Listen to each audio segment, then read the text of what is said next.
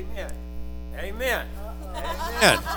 Amen. Before Kevin gets started, how many of y'all know a prize fighter that wins, they put a cape on it? How many of y'all know when James Brown came out, they put a cape on it? And so we have a real evangelist in our own house. So I want to cape him.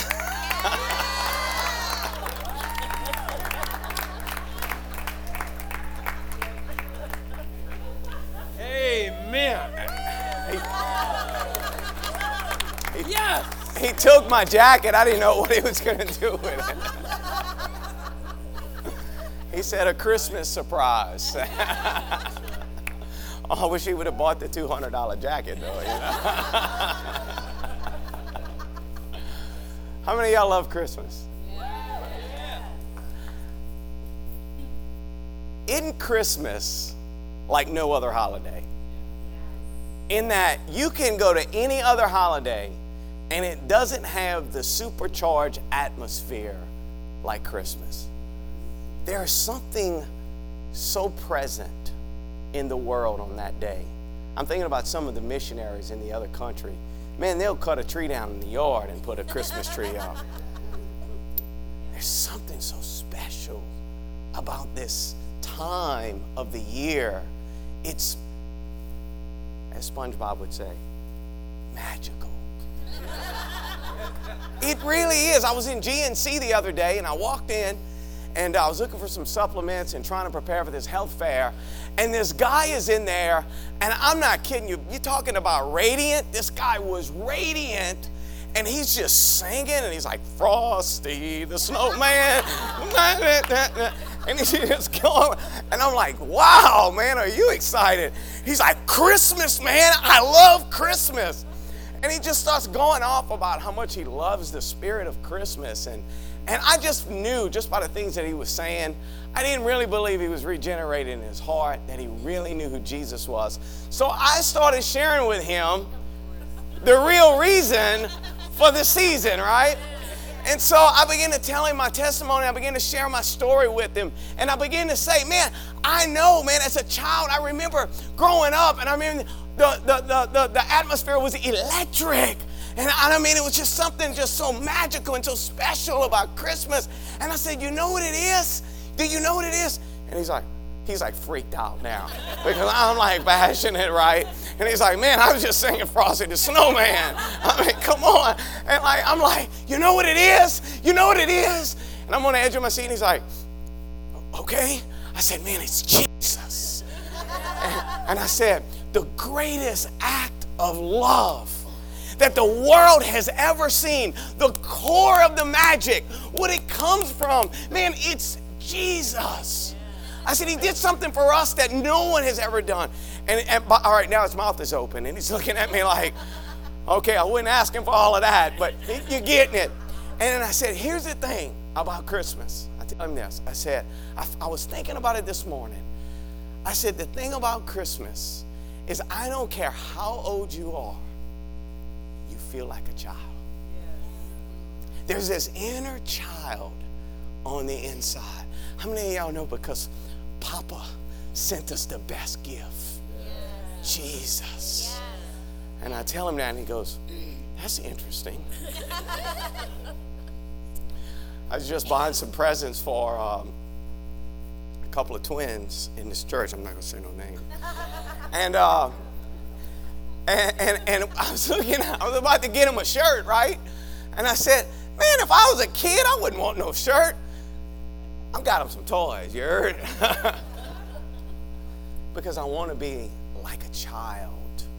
I love that. energy. How many of y'all know Jesus said, unless you become like a child, you shall no, no way enter into the kingdom. And I think that's one of the most magical things about Christmas is that we're like a child. I think Linus said it best, y'all. For unto you is born this day in the city of David a Savior, which is Christ the Lord. That's what Christmas is all about. Charlie Brown. 1968. That's what it's all about. I don't care what you put on it. That's what it's all about. That's the core of Christmas is this child, this baby that grew up to be a king, to be the Messiah, to be the savior of the world. Y'all, I have a grandbaby right now, a new grandbaby. I'm a grandpa to the second power. I got two grandbabies. Where's my baby at? Oh, there she is. I heard her saying pop pop. Oh, y'all, this is my new grandbaby. Look. Isn't that the most precious thing you've ever seen? Oh my God. Asher Weston. Look, I really have like some almost uncontrollable urges when I get around him. I want to eat him. Is that is that like is that a thing? Is that something people struggle with? Like you don't know what to do? This child is so beautiful. What can I do with him? And I just find myself and I'm holding him and I just I just want to just look into his like soul. Like I want to get in him. Like I don't know. It, it's just so precious. And I'm like, I just this life. And and and and, and I just stare at him. And I Pop Pop's here. It's okay. And, I'm just talking to him like he's a grown up adult, right? And I'm just, I'm having a blast with him. And as I'm looking at him, I'm just thinking about how much hope in this child, how much destiny is in this child, the potential in this child. As I'm, as I begin to, I'm already praying over him.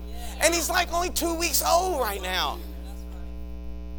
And so, you know, I'm thinking this morning, I had, I had no idea they were going to sing that song about Mary, but I'm thinking how Mary must have looked at Jesus in the same way. The destiny, the hope. Think about what she was looking at. She was looking into eternity in her child. She was looking at her own soul that probably had errors and had sin in it. And she's looking at the Savior in her but this child, my, my grandbaby, is born to live. Jesus was born to die for me and you. It was his destiny to die. That's what he came to earth for, was to die. The point, the objective of the child Jesus was to die to set us free. A gift that we didn't deserve. My question today is in all the Christmas hype and all the things that this season represents, this Jesus, this amazing gift from the Father, what are you going to do with him today? How has this Jesus affected your life?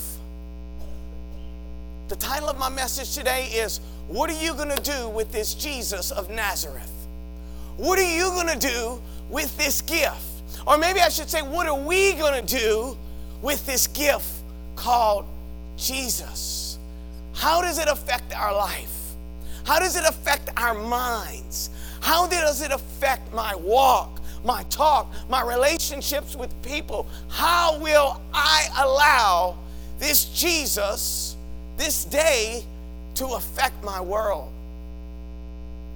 I'll never forget when I got up off the floor, 2008, February 16th, when I had a near death experience, and I believe I saw hell. And the mercy of God found me. This Jesus found me. And when I was given this gift, this opportunity to live when I should have died and gone to hell, I had to make a decision what am I going to do with this Jesus? What am I going to do? This man who has touched my life and has set me free, and I should have been damned to hell, but no, he came and he rescued me. He pulled me. Many of you here today have been pulled from hell. Many of you here are a miracle that you're in here today. Is the grace of God. It's this man, Jesus. It's not just a story. It ain't just a story that a man came, a child was born. It is everything. It's everything. It's not just about a day. I told the guy at GNC, I said, man, listen, this thing you feel like this, I said, if you got in Christ, you can live like this every day. It's everything. It's everything I live for. It's everything I breathe. It's my whole existence, my whole being, my whole aim, my whole goal is this Jesus, this man Jesus. What are we going to do with him? What are we doing with Jesus, the person of Jesus Christ? It should affect parts of our lives. The first area it should affect is our family. How many of y'all know when you get saved, your eyes are open? You receive this message, this in your heart, something changes. The, the first concern should be our family. It should be our family. Wait a minute, I'm not going to hell anymore. I've been redeemed. I didn't know there was a hell, but now I know something changed in me. This Jesus touched my life. And what's the first thing that comes up? Oh my God, I don't want my family to go to hell. I, I know now there's a heaven and a hell. I know. And so the first, and I'm thinking about Miss Susan right now. She she wrote letters to her family. It's what are you going to do with this? She couldn't take it that she knew that some of her family members were not saved. She took it serious. And it is serious. Do we pray for our family? Do we reach out to our family? A good place to start with your family is at Christmas. We did 12 years ago, we started at Christmas. We would be like, all right, now, we really want to tell you what the real meaning of Christmas is about. And the kids are running around and you can't get anybody's attention. People slamming the door, drinking beer, whatever, you know. And we're just like, Jesus. 12 years ago, we started doing that. And now on Monday nights, we meet for Bible study every Monday night. And it's the hottest meeting I've been a part of. I'm telling you, it's ex- exclusivity. We got like 20 people coming, and I get so filled. And I can't wait for it. I mean, do y'all feel like that? Is it like Monday nights? Like, I can't wait for Monday nights. Because, man, we just open the scripture and we break bread together, and it's fun. You taking my me- you're taking my message. All right. You've been reading my notes? All right, it should affect our family. Number two, it should affect our work or our school. You know, as a born again believer, as someone who met this Jesus, it should get in my hands and my feet. And I should be a blessing to my boss. I should be a blessing to the company that I'm working for. I should stay longer. I should get there earlier. They should know that I'm a believer by me never even opening my mouth. They should know that something different about me. What are you going to do with this Jesus? What are we going to do? What am I going to do with this Jesus? I'm thinking about school, man, getting caught up in all the little gossip cliques and it's so easy at school to get thrown on the side. I, and I'm thinking about Michaela and Abby right now. What are they going to do with this Jesus? They get in Free Speech Alley at Southeastern and they hold up signs that said, Hey, let me talk to you about Jesus. He loves you. What are you going to do with this Jesus? This Christmas, that's what we need to be thinking about. What are we going to do in our witness? When I look at a sinner, man, when I look at someone, it, I don't know if, it, if you feel this way, but when I look at someone who's not born again, it bothers me. It bothers me. And I'm always constantly thinking, Lord, how can I get your message to them? How can I talk to them about you? In our giving, God so loved the world.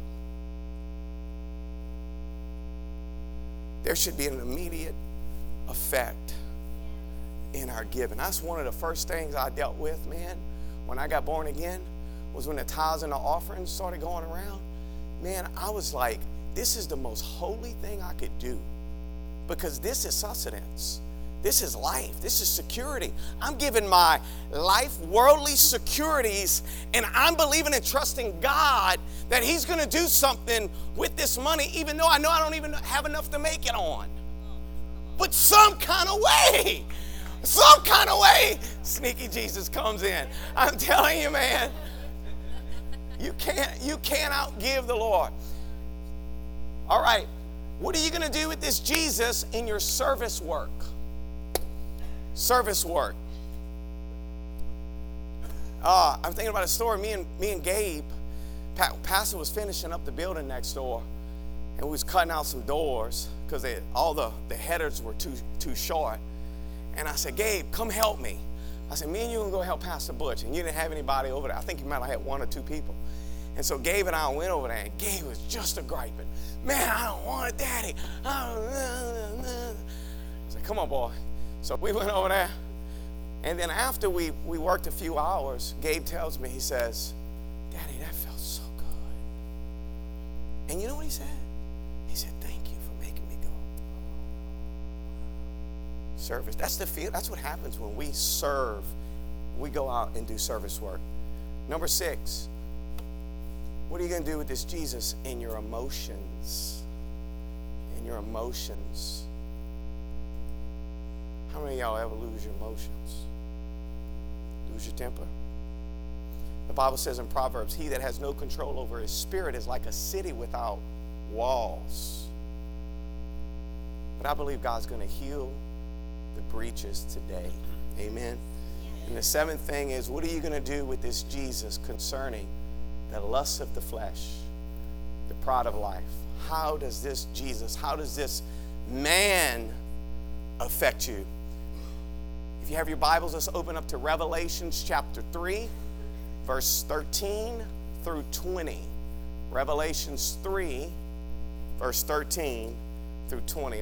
Like Pastor said last week, he preached a topical message. This is going to be very similar. I'm not a real deep preacher. This is a simple message, but I believe that the power of the Holy Ghost and the power of the mighty teacher will come upon our heart and teach us beyond even what I'm speaking today.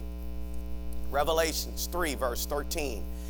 The scripture says, He who has an ear, let him hear what the Spirit says to the churches.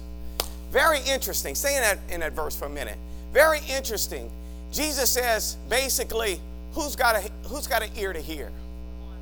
Who's got an ear to hear? Here's the thing Jesus doesn't really give you. So a lot of people are waiting on, hey, Jesus, open my ears up.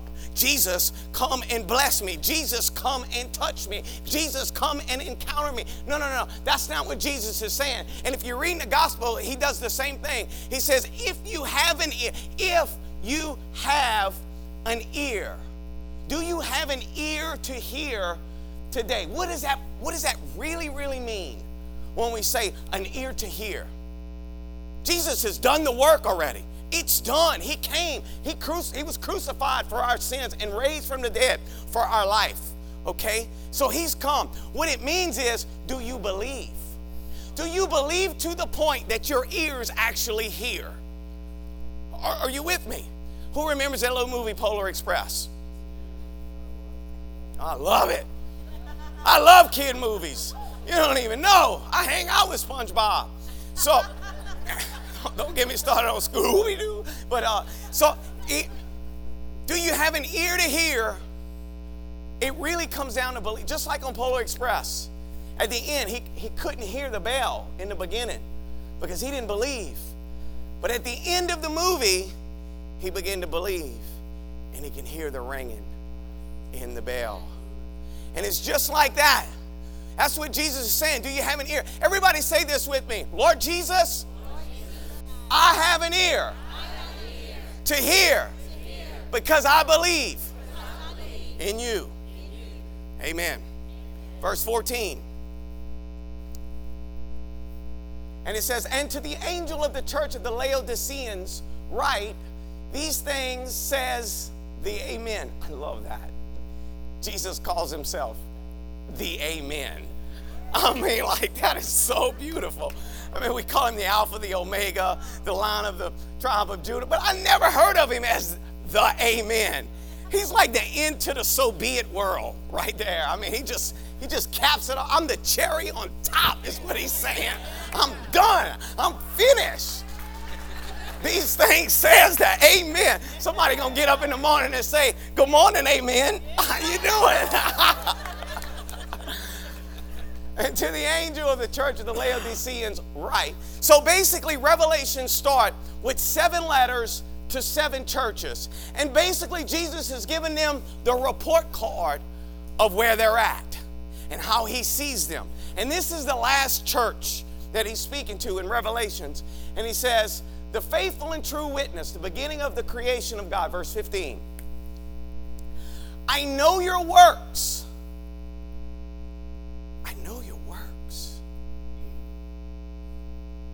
man, the grace bunch would go crazy up in here today. I'm just telling you. Because they would call me legalistic. You can call me what you want, but this is what Jesus is saying. He says, I know your. Did he say, I, I know your belief? In one point of scripture, Jesus actually says, the devils believe. What does that mean? Even the devils believe. He says, I know your works, that you are neither cold nor hot. I wish you were cold or hot. I know your works. I know your works. Man, I've been meditating on this word for a week. I know your works. And I'm thinking about Matthew 7 21, where all the guys come up to Jesus in eternity and they're like, hey man, I prophesied, I cast out devils, I healed the sick, I raised the dead. And Jesus said, Depart from me, I never knew you. And I'm thinking in my mind, dude, I ain't never raised nobody from the dead right? I don't, I, I, mean, other than praying for Miss Liz, I think that's the only time I've seen Jesus heal somebody that I prayed for, right? And these people have like four or five things, casting out demons, all these miracles. And I'm like, wow, God, my works don't even line up with that. And you kicking them out of heaven?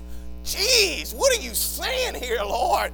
I know your works. He's telling the church, he's saying, Look, I'm looking beyond what you're doing on the outside. I'm looking out down on the inside of what's going on in your heart. Listen to me. It doesn't matter what's going on. You might look at people that serve in a church and you think, Oh, man, that dude, that woman, that lady, that man's hot for God. Just because they're doing something don't mean. Just because they're out in front don't mean. It don't mean nothing. I know people behind the scenes that are hot for God in this church. I tell you, I'll tell you who right now. Uh, Jason and Laney Abad, hot for God. They are. You don't. You don't see what they do. You don't. They behind the scenes serving, constantly putting their hands to the grind, and they're givers. Give of themselves. So you can't judge on the outward when you're looking at works. God's Jesus is looking at at the heart why you do what you do. Where's it coming from? I know your works. Verse 16. So then, because you are lukewarm and neither cold nor hot, I will vomit you out of my mouth. Man, I'm telling y'all, I couldn't sleep on this scripture. Like, I'm serious. This thing hit me. I'm like, I mean, I was like two or three days, Lord, am I lukewarm? God, am I lukewarm? Because that thing with the works really got me, man. And then I'm on this scripture and I'm like, how are you judging this, Jesus? What, what, what are you calling someone to be lukewarm? And I meditated on this. And these are seven things that I came up with that are signs of being lukewarm. Number one, your prayer time has declined. Your prayer time has declined. See, guys, listen to me. There is a portal.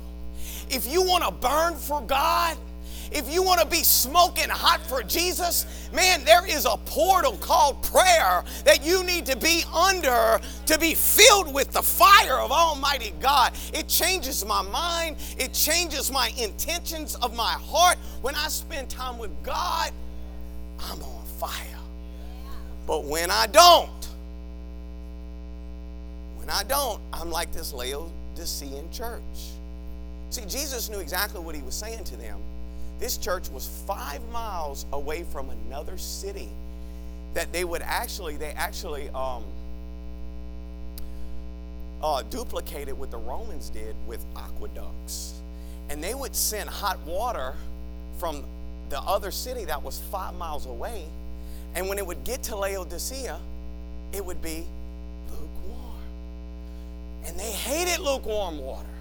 How many of y'all know you you out running on a day or you feeding your cattle or you getting your sheep on? I mean, like you ain't want no lukewarm water, right? How many of y'all ever went grab the hose pipe on a hot day? You know? I mean, cold water is good, right? It's refreshing. Hot water is good. It's soothing. It's therapeutic, right? Anybody take a lukewarm bath? No, don't tell me that. All right. I know my wife takes a hot. Anyway, all right. So Seven signs that you're lukewarm. Number one, prayer time. Number two, this is how you know if you're lukewarm. You stop receiving the word of God. Heard Brian Guerin say this. He said, Sometimes I got to force feed myself because I'm not hungry for the word.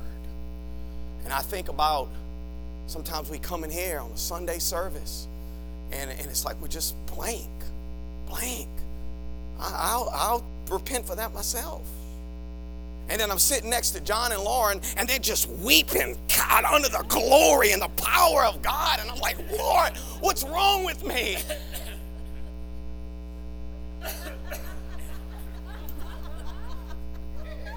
and then, then their cry gets on me, and then I start crying. We got to stay sensitive to receive the Word of God. If we stop receiving the word, we're going to get lukewarm. Number three, insensitive to sin. Insensitive to sin. In other words, you can be in sin or live around sin and it doesn't bother you. But I remember when I first got saved, somebody would curse. It was like, Roberts, it was like somebody taking a little dagger and stabbing me in my side. I was like, ah! And I would try not to let him see it, but he would hurt. Ah, ah, ah, stop! You know, that's you just in your purity, you're like, stop. Why do you have to keep using that language? Why? Because something changed. It was purity on the inside. And what happens is, man, the voice of the Holy Ghost will start waning in us. He will warn us and warn us. I'll never forget after the home of grace, my first time, I was trying to stay clean. I was clean for three months. And actually, it was five months. And I remember driving and I kept getting this overwhelming thought to go to TJ Ribs and drink a beer. So this is what I kept thinking. Now, if you don't know this, a cocaine addict shouldn't be drinking beer, okay? They don't go together, right? And so I'm, I'm, I'm, I'm, and I'm fighting it and I'm fighting it. And man, I'm telling you, I, I'm literally wrestling with the Holy Spirit because He is convicting me. I mean, I get all the way to the bar. The bartender pours the drink. There is ice coming down the mug, and the beer is sitting there for 20 minutes. I wrestled with the Holy Spirit at the bar because I wanted to drink. And he was messing with me, man. Does he mess with you like that? Does he mess? Does he mess? But you know what I did? I messed up and I went for it. And I said, if I drink it, this voice is going to stop. That's what I said to myself. And so I drank that thing down. It didn't stop. He says, You can still leave right now. The damage has not been done. I gotta get rid of this voice. I kept drinking, I kept drinking, trying to drown out the voice. And after days, I wasn't even hearing the voice anymore. Man, we should be sensitive to sin.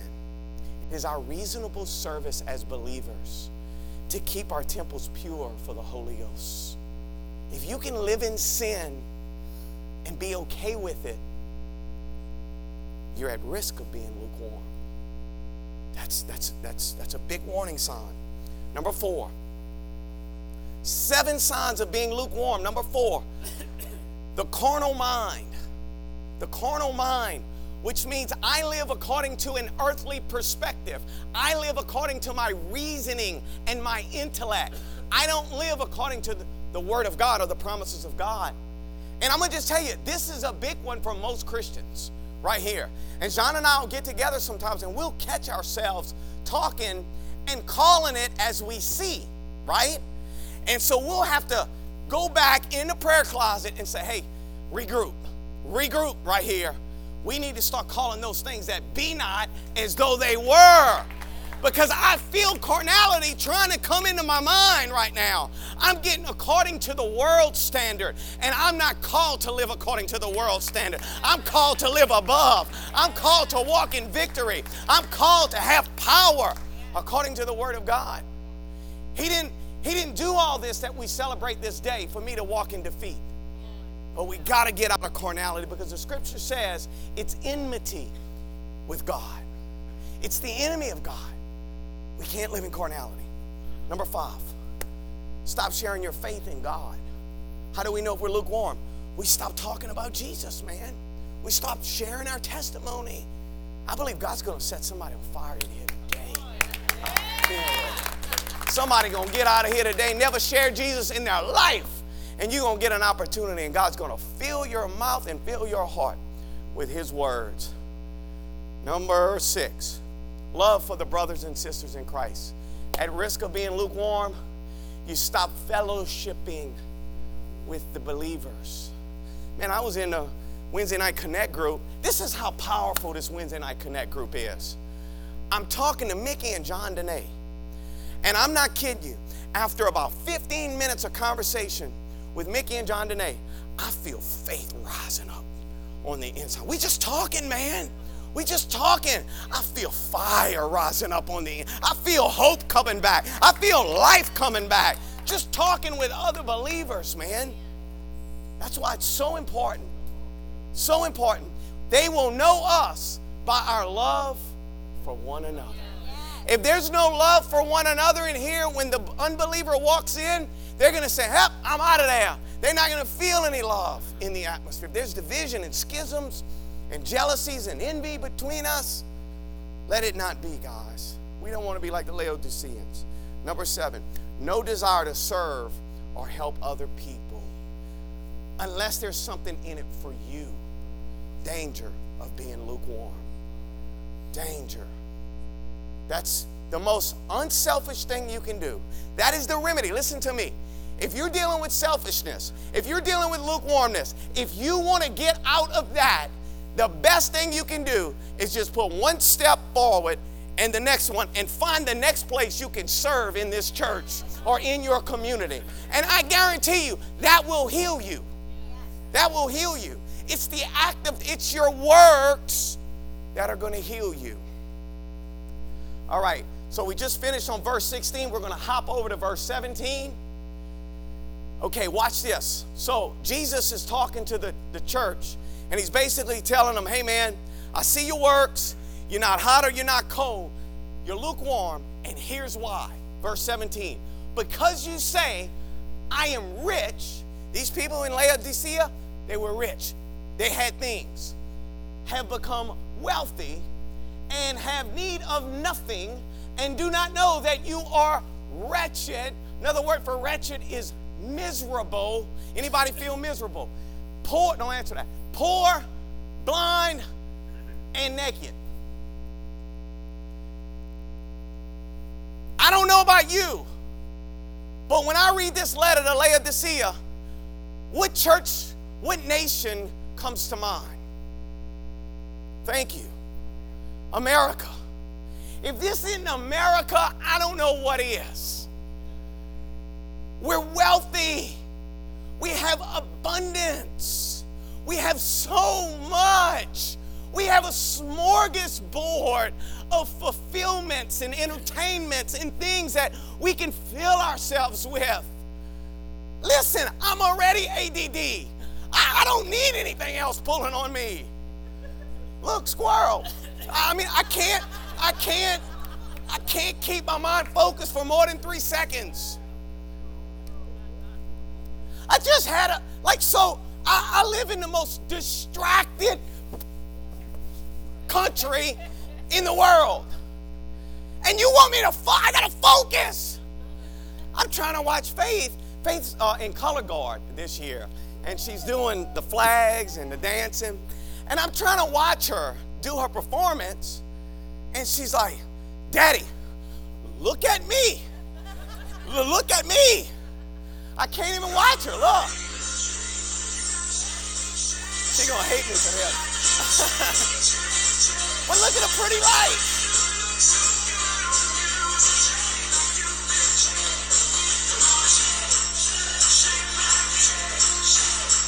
So I'm like, I'm like the mosquito, y'all. Good job, Faye. I'm like the mosquito, y'all. Pretty lights.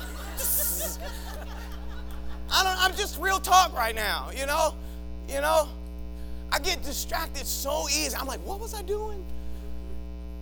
We're a distracted people. We are. And this is something that we really, really need to set our hearts towards. God, how can I simplify my walk, my life, my relationship with you? You know, I made that decision two years ago, and I'm just telling you, I'm not there yet, but I'm working on it. Working on it. I took my wife out to, uh, if y'all ever in New Orleans, there's a wonderful hotel called the Pontchartrain Hotel. It's a quaint little hotel in St. Charles. And I'm taking her to dinner. We're just going to spend some time together away from all the distractions because I need to focus on my wife, just like I need to focus on the Lord. And so, only the problem was 60% of the time, she's on the phone. What do you mean? What? Y'all, like, I really, like, I saw myself crushing. I, I was going to take the phone. I saw it in my mind. And I was going to bring it out to where the streetcar passes right in front.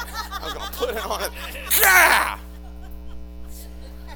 I'm like, I done took you all the way here to New Orleans. And you are, because she's running like 50,000 things in our life. And it's, it's real, though. I mean, it's real and it's things that she needs to do. But I started thinking about this. Nothing against my wife. She's the hardest worker I know. And, and someone who serves with nothing in it for her, that's this woman right here. She's taught me a lot. Yes, bless her, Lord. Bless her so she can bless me again. Right now, I don't get much of her. Everybody else has got her. So, forgot where I was at, y'all. Distractions. I got distracted, you see. Y'all, listen to this. This is uh, thinking of a real cool word right now. This is an impactful revelation. It's the best I can come up with. Revelations 12 17. It says this And the dragon was enraged at the offspring of the woman who keep the commandments. Oh, and went to make war. Went to make war, underscore war in your mind, against those that keep the commandments of God and have the testimony of Jesus Christ. I looked up that word war in the Greek, and that word means bustle. It's where we get the word hustle, bustle. So the end time, listen to me, the end time warfare that is against the church and against the world is not what you suppose. It's busyness. It's busyness. And not only that, busyness gives way, watch this, to anxiety.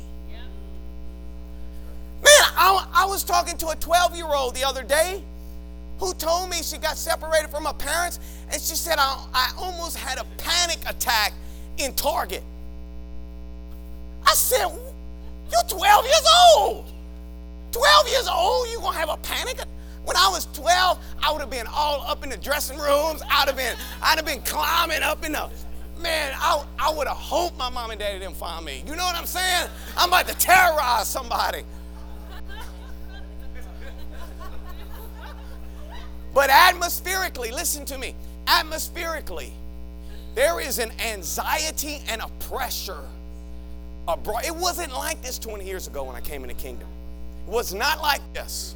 This is the warfare of the enemy because if he can keep us busy, if he can keep us distracted, he'll keep us out of doing the right works and he'll keep us from being hot for God.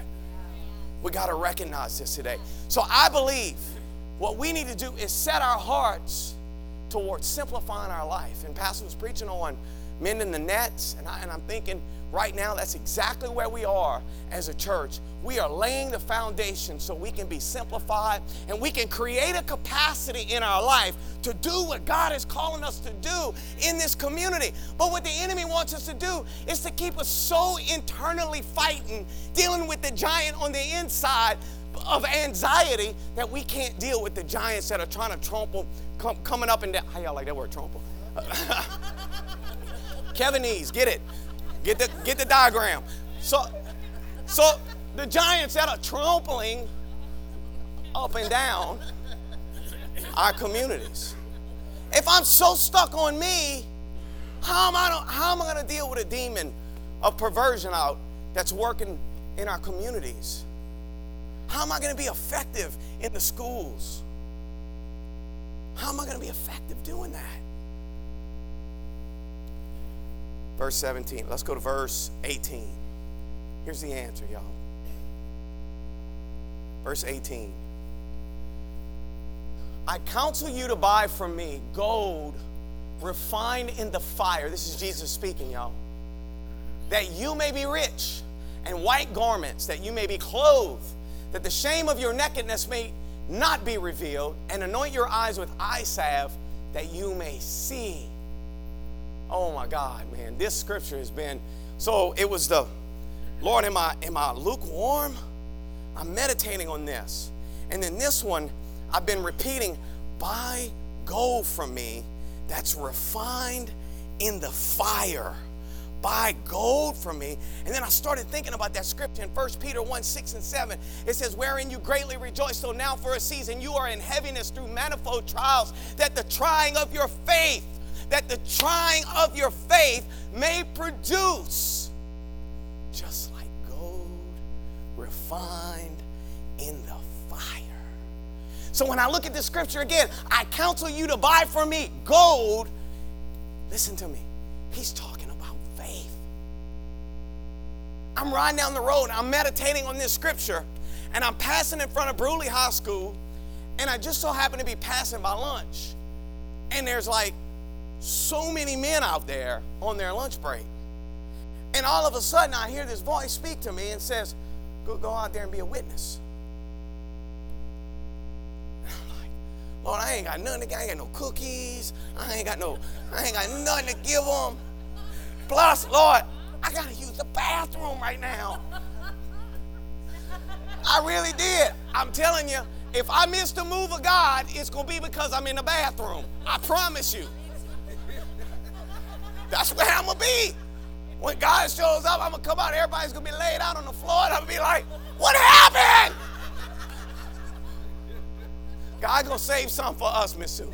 He going to save some. So, y'all, I, I, like this this bathroom thing is really an issue for me, right? Like I didn't even go out there. I went to the bathroom. So by the time I got up, they were back at work. Lunch was over. But I said this I said, Lord, I want to buy gold from you. Let me just say this He's got gold for us. Jesus has gold for us. He's saying, The wealth of the world is not what you want. I have a wealth that I want to give you. But let me just make this statement right now it's going to cost us something. There is a cost involved. Man, I didn't want to go. I could have gave you 50 reasons why I didn't want to go out there and talk to those dudes. But I can give you one reason why I should. He saved me. He delivered me. And he changed me. I am his.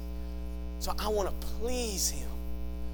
So the next day I said, let me find every Bible promise book I can find. I think I rustled up four of them. So I feel like I'm going out there. And my whole day was planned around being out there for 12 o'clock when those men came. Because I want to buy the gold that's refining the fire. And so I go out there, man, and I'm like, first guy I walk up to, he's actually in his truck drinking. I'm like, dude, this ain't good. I start sharing the gospel with him. He basically just closed the door on me. I was like, and then I got it. I said, oh, I know what I'm going to do. I hit him with this. I'm like, hey, man, I said, I, I said, I'm a local pastor in the community.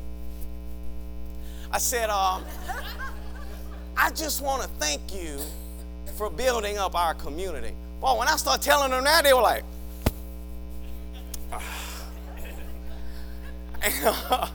So that was my opening. And I just, I would take it from there. I said, I just want to come out and encourage you guys and tell y'all, y'all doing such a good job. Can I pray for you for anything? And boom, prayer would just open up. And man, I'm telling you, I counseled with one guy for like 15 minutes. And it was so right. Y'all ever had that happen where it's just so right? You just and, and he and, and I said, come on, man, what's keeping you from receiving Jesus right now? And I love what he said, y'all. I don't love it, but I mean I hate it, but I love it because he's serious. He said, I'm not to play with God. He says, I know if I pray this prayer with you right now, I'm not through with sin yet. I'm not done with it. I'm not done. And I, and I gave him my testimony, two minutes in hell, why he should repent. You know, and he said, I'm going to watch it. And I believe him. I believe him. Gold refined in the fire. Verse 19. And I promise I'm going to get us out in like seven minutes. As many as I love, I rebuke and chasten. Y'all know He loves us, huh? The Holy Spirit's dealing with our heart about being uh, lukewarm today or even being cold. It's because He loves us. All right, verse 20. Behold, I stand at the door and knock. If anyone hears my voice and opens the door, I will come into him. I love that. Into him and dine with him. That's the relationship. I'm not walking alongside him, he's walking in me, man. That's amazing. And he with me. So I don't know where you are today, man. I don't know, but but is there an area of your heart that you have not allowed the Lord in? Is there an area that you need to open up to Him? I'm telling you, if you repent today and acknowledge your sin, God will do something. I'll give you three quick points how we can stay hot for God. Three quick points. Yeah, who, who wants to hear this? Yeah. Number one, you think you want to hear it. Number one, everybody look at it. Can you see it behind the Christmas tree? I need to move the Christmas tree. If you, if you can't see it, it says, deny yourself. Matthew chapter 16, verse 26, 24. Then Jesus said to his disciples, If anyone desires to come after me, will you call yourself a Christian? Do you call yourself a Christian? Listen what it says let him deny himself and take up his cross and follow me. I cannot tell you how many people I have heard say, I've gone to church, I've tried Jesus, and it doesn't work. You know why it doesn't work? Right here. Because you never denied yourself. My level of surrender will be the level of the defender, the master in my life. How much I give of myself. I'm like on the other end of the spectrum from where I used to be. When I was a drug addict, I went about 90% for me. All right, 95% for me. 5% for people knew me before, so I can't lie up in here. And now I'm on the other end of the spectrum. I'm like 90 10. I'm like deny, I'm like I'm so tired. I like there's nothing of me left, it feels like, you know? I do what I don't want to do like all the time. And about 10% of the time, I get to do what I want to do. Why? Because I want to burn for Jesus. I want to burn for him. I want him, y'all. I want more of him. And if that means denying myself, I will. Guys, y'all know my, my man, I've, I've shared this here before, but I have a passion and a love for football. But this year I put it down. I said, Lord, I'm going to lay it down because it's one of those distractive things in the world. And I figured it up last year, y'all. I spent 100 hours watching football. 100 hours, man. And I'm talking about I ain't got no time. That's 100 hours right there. Deny yourself. The more we deny ourselves, the more of Him. You may say, I don't, I don't even know where to start denying myself. Well, the first of the year, we're going to start a fast. That's a good place to deny that old flesh. And look, you get with the Holy Spirit and pray about it and talk to Him about it. Might be one meal a day, might be two meals a day, might be several days in a row. But man, I'm telling you, the power of heaven will in flood. New word, in flood. in flux. Inner dwell. Come up all up in you. and you'll walk in victorious power. Come on, somebody. Imagine if we did it as a church. I think Jesus is going to be writing us a letter, be like, What? Y'all got it going on. Number two, just three points, three easy points to stay on fire for God. Number one, deny yourself. Number two, thank you, Rob. Number two, step out in faith. Step out in faith. Let me tell you what the problem with our generation is right now. Maybe not so much the older ones, but the younger ones. They're hooked on a feeling. Hooked on a feeling. And what happens is, especially in a in a in an atmosphere like this, people will come in and they'll get hit with the glory of God and the feeling of just euphoria comes over them, but then they got to go walk out in the world and live it out what they believe. And because we're hooked on a feeling, we stumble. And we don't buy the gold that's refined in the fire because the cost is too great. Listen, when the Lord's not moving, that's when we're required to walk by faith. When we don't see, when we don't feel, when we don't know, when it's not there, man, you just know. I, I, not everybody can be like Pastor Clayton and walk on clouds, all right?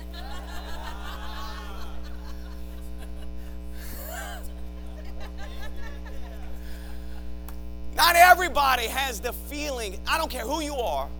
I don't care who you are. There are times and moments that you got to walk by faith.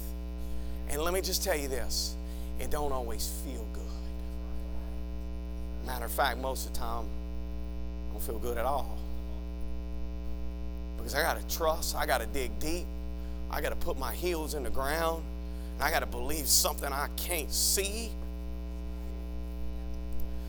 I remember when John and I were living together, Blake was, I think, about six or seven, and I got saved, and I'm like, wait a minute, I can't stay up in this house. This ain't right. We ain't married. And uh, it don't make sense to the natural mind that I'm gonna go ahead and move out of the house with my wife, my future wife, because Pastor promised to marry us. Thank you, Pastor. Saved my life. you saved my life. Because I didn't know the hell that was coming. Neither did she. Thank you, Jesus. and so, but watch this. I honored the Father. And I said, I'm going to and I'm going to treat you like a, the lady you're supposed to be and treated like the last nine years. And I'm going to prepare us for this holy matrimony. And I moved out, I lived, and I paid bills in my daddy's house while I paid bills in her house. And to the, into the natural mind, that doesn't make sense. But to the spirit of faith, it means everything. When you step out in God and you obey His word and you believe Him, even though it's not convenient, it's not easy, are you with me? And I think that's a big problem. We are so scared to make an inconvenient commitment when it comes to faith. And that's where that's where the power that's where you're forged in the fire and you buy the gold from Jesus, man, that he has for us. Because when I walked away from Brusly High at 12:30, I was on fire. Come on. And because I honored the Lord and did right by this woman and did right by the Lord, the next eight and a half years of hell that we went through, He kept me. He doesn't take that lightly when we honor Him. Do you know one right commitment to the Lord, one step of faith to the Lord can keep you for years? Look at David, man. He was an adulterer and a murderer, but he had a heart after God. He was a man of faith. Number three, number one is deny yourself. We're going to stay hot. We'll keep denying ourselves, whatever it takes. I'm just thinking about Kyle. Uh, he's over our projector uh, room. He's made an inconvenient commitment. And now, Kyle, God's going to do something, but you got to stick with it. Right? And we're behind you. We believe that you can do it. So thank you for stepping out. Number two, step out in faith. And number three, here it is, guys, repentance. Revelations 3:19 says, "Be zealous to repent." That word zealous means be eager. Be ready. And a lot of us like, well, I, I don't have sin. Yeah, you might not have willful sin or the act of sin happening in your life, but watch this. All of us have iniquity in the heart that can manifest as sin. Are you with me? And so, man, just recently I was at, at, at that hotel, woke up that Thursday morning, we went and had breakfast. I came back up to the room. I had a worship song on. Uh, Rachel, y'all can come up. Uh, I had a worship song on, and I just began to cry because I'm thinking, Lord, am I lukewarm? I, I, I know the thoughts of my heart, and, and I, I, I know that there's things that I, I want to be cleansed and purified in. And right there on the side of the bed, I grabbed John's hand and we got on our knees. And when I tell you, not only did I repent, the scripture says, repentance so the times of refreshing may come. Oh my God, I got hit with a, with a freight train of refreshing. And I just wept and I just cried because I have nothing to give him. He is everything. I don't deserve his love. I'm not pure like I need to be. I know there's areas in me that needs to be fixed. And I'm just right there and I'm like, I need your mercy, God. And he just flowed, flowed in through me. And I repented. I just repented. I didn't even know what I was repenting for, but I was repenting. I want to be hot, God. That's what I was. I want to be hot. And I know I can turn the dial up a little bit more because you're worth it, oh God.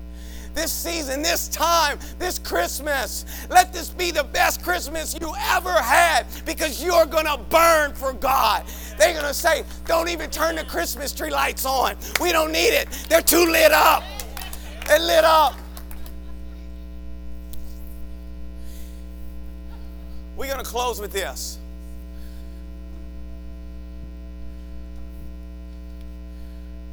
in my heart, I really feel every eye closed, every head bowed. In my heart, I just feel like a few of us need to do business with God right now. I promise I won't keep you long. Pastor Butch has a quick word to share with us, and um, I'm, I'm going to wrap it up right now. If you're in here today and you would say, Brother Kevin, I'm not sure about my salvation, I'm not sure that if I died today, I would make it to heaven because I've been practicing some things that I know the Lord wouldn't agree with. And you've heard the message today, and the Holy Spirit has dealt with your heart in here today. And the Lord is saying to you, son, daughter, I want you in my kingdom. Will you receive me as a gift? Will you receive my forgiveness? If that's you in here today, just lift your hand. No one's looking. Lift your hands. See your hands? Good, good. Lots of hands up all over this place. Nice, good. Anybody else? Real quick, anybody else? You're not sure where you would go? Good, good, good. But today you want to make it right. And today you want to ask for forgiveness. And today you want to repent because you want to be hot for God. If you would, with me right now, on every sound, every voice under the sound of my voice, speak with me. Say this Lord Jesus, forgive me. You are the greatest gift. And I receive you as Lord, as Savior. You are my might, and you are my life. And from here on out, I'm going to burn for you. In Jesus' name, amen. Let's give these that just gave their life to the Lord just a round of applause. Come on. If if you genuinely make if you genuinely believe that in your heart, you're righteous right with God right now. We salute you. And we're here as a church to help you walk forward. I got up this morning about 4:30, and uh, this will include the six or seven people that raised their hand today, but it includes everybody else in the service. And uh, Kevin mentioned it. Kevin, you hit so many points that just struck my spirit about you know things we need to get right this year. Uh, I decided this year to lose some weight before the holidays. before the holidays. Now that's ridiculous. Let's just eat, and then the first of the year we do what we always do, and it doesn't work. And this is what happened. I actually committed to lose weight before the holidays. My stomach shrunk. So when the holidays and all the good stuff comes, I don't even want it. So I didn't do the same old thing this year. I prepared myself for what was to come. And I got up this morning, and the Lord gave me a few words, and it's for us. It is for this church. This generation and the generation of mine, we don't want to fix anything anymore. If it breaks, go buy a new one. You know what I mean? Or it's old, it's outdated. Just go get a new one. It even goes on into relationships, marriage, every facet of our life. We just don't want to fix anything. We just want to put it behind us and just go to the next thing. Am I telling the truth here? And this is the, what I heard this morning. I heard the Lord say, Fix it, fix it, fix it, fix it, fix it, fix it. Don't procrastinate. Don't put it off any longer. Fix it. And when I heard those words, it's like, Kevin, I'm sorry. I got to have a part of your service. The Lord is saying, fix it. And now, and, and He put a now anointing on it. Today, now, mend the net. You understand? Fix it. Fix it. Listen, you can't keep going on in Christ and deny the problem. You can't keep pressing forward and not taking care of what the Lord is telling you to take care of now. You may think it's a little thing, it probably is. But for you to hold on to the big things of God to come, you have to fix these little things. And when I say fix it, the hand of the Lord is going to help you. The grace of God is going to be there. So you need to hear in your spirit again because we can shove these things under the rug and out of our minds.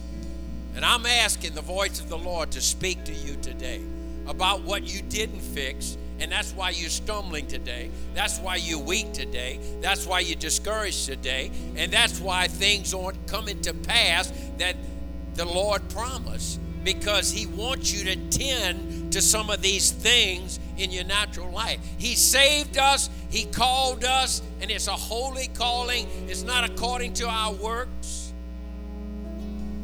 And He has a purpose for us.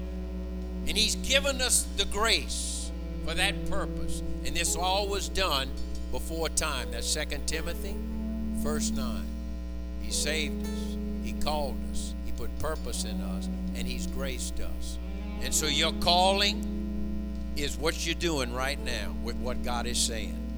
What are you doing with God with what he's saying? And to fulfill this glorious purpose, this this powerful supernatural thing that God is calling you to, it's his will, you must take care of these little things. It's your calling today. It's what you have your hands on. It's where you build character. Because without character in your life, you're not going to hold on to the purposes of God and you will not fulfill them. You must tend to the things in your life that God is talking to you about. Fix it. Allow Him. First thing you do is don't deny it. Second thing you do is decide, you know what? I need to attend to this. Holy Spirit is speaking to me. And thirdly, you need to step out in faith, as Pastor Kevin said. You need to believe God. And you need to do your part, whether it's discipline or something you have to do. Fix it. It needs to be fixed. It could be an emotional problem, it could be an unforgiveness problem, it could be your finances, it could be your marriage, it could be the way you get angry with your children. It could be how you treat your boss or how you're doing your job. I don't know what it is, but the Lord sees your works. That's what the pastor just talked about. And it'll keep you from being hot if you don't deal with what the Lord is saying right now. There were about seven people in here that felt the now anointing to get saved. And what they did, they confessed. That could be that's a work. By faith, you confess, you do something. You take a step of faith. And I'm telling you, we will grow this church and you will grow spiritually and you will leave behind these weights that are so easily entangling you and holding you back. If you would just admit, don't deny it, step out in faith and say, Lord, here I am. Grace me so I can discipline myself and do my part to get this thing attended to in my life. I feel this strong in my spirit. I heard the voice of the Lord say, Tell the church, fix it now. If God is speaking to you, and I'm telling you, if you raise your hand to get saved and born again, you got a lot to fix. you in the kingdom but you got a lot to fix. I like for you to run up here first. Those that made a new commitment to the Lord, come up here real quick. By faith, deny yourself. Come up here right now. If you raise your hand, just come up here right now. I want to pray for you. But if God is speaking to anybody in this congregation about something that needs attention in your life in a big way and you've been putting it off, come up here too. Come up here right now. I'm going to ask Pastor Kevin to come up. I'm going to ask Pastor Clayton to come up. Mick, I would ask you to come up. Come. Pastor Carl, come up. Just come, just come, just come. Just come, come, come, come, come, come. Come on, come, come. If you come up here, it doesn't mean you're a bad person. It doesn't mean you in deep, dark sin. But it does mean you want to take the next step in growth. I'd ask you to come close to this altar. Come close to this altar. Come up. Come up. And just lift your hands to the Lord. Put your eyes on Jesus. Come on, there's some other people in here. Come on, it's time to do business with the Lord. You can't live like you've been living. You can't keep denying or pushing back what needs to be fixed in your life. Come on, Mr. Goodrich is here. Come on, this is the hospital of God. This is like the repair shop. This is where you get the new parts. This is where you get the polish and the shine. This is where things get attended to. Just come. Come, come, come, come, come. Just come to the Lord. You're not coming to the church. You're not coming to me. You're coming to the Lord and saying, Lord, fix me. You're not coming to the church. You're not coming to me. You're just coming to the Lord saying, Lord, fix me.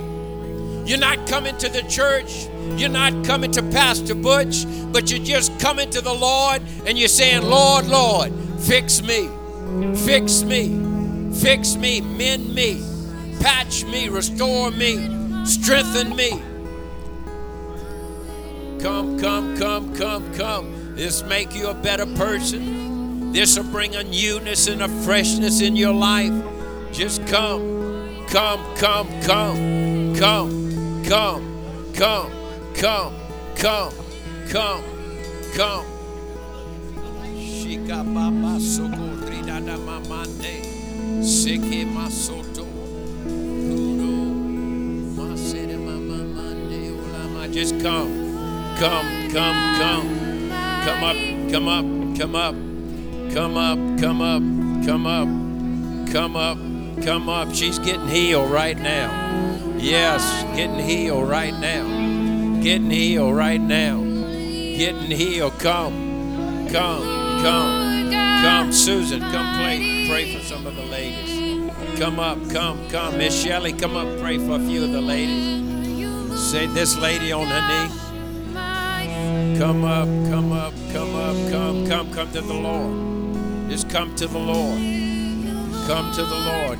John, would you help us over here? Come to the Lord. There's three. John.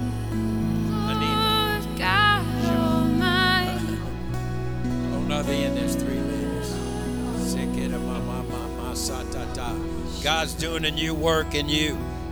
God's doing a new work in you. Just give him all of you, all of who you are. Give Him all of your life. Give Him all of who you are. Holy. Thank you, Lord. Holy. Are you Lord God Almighty? Worthy is the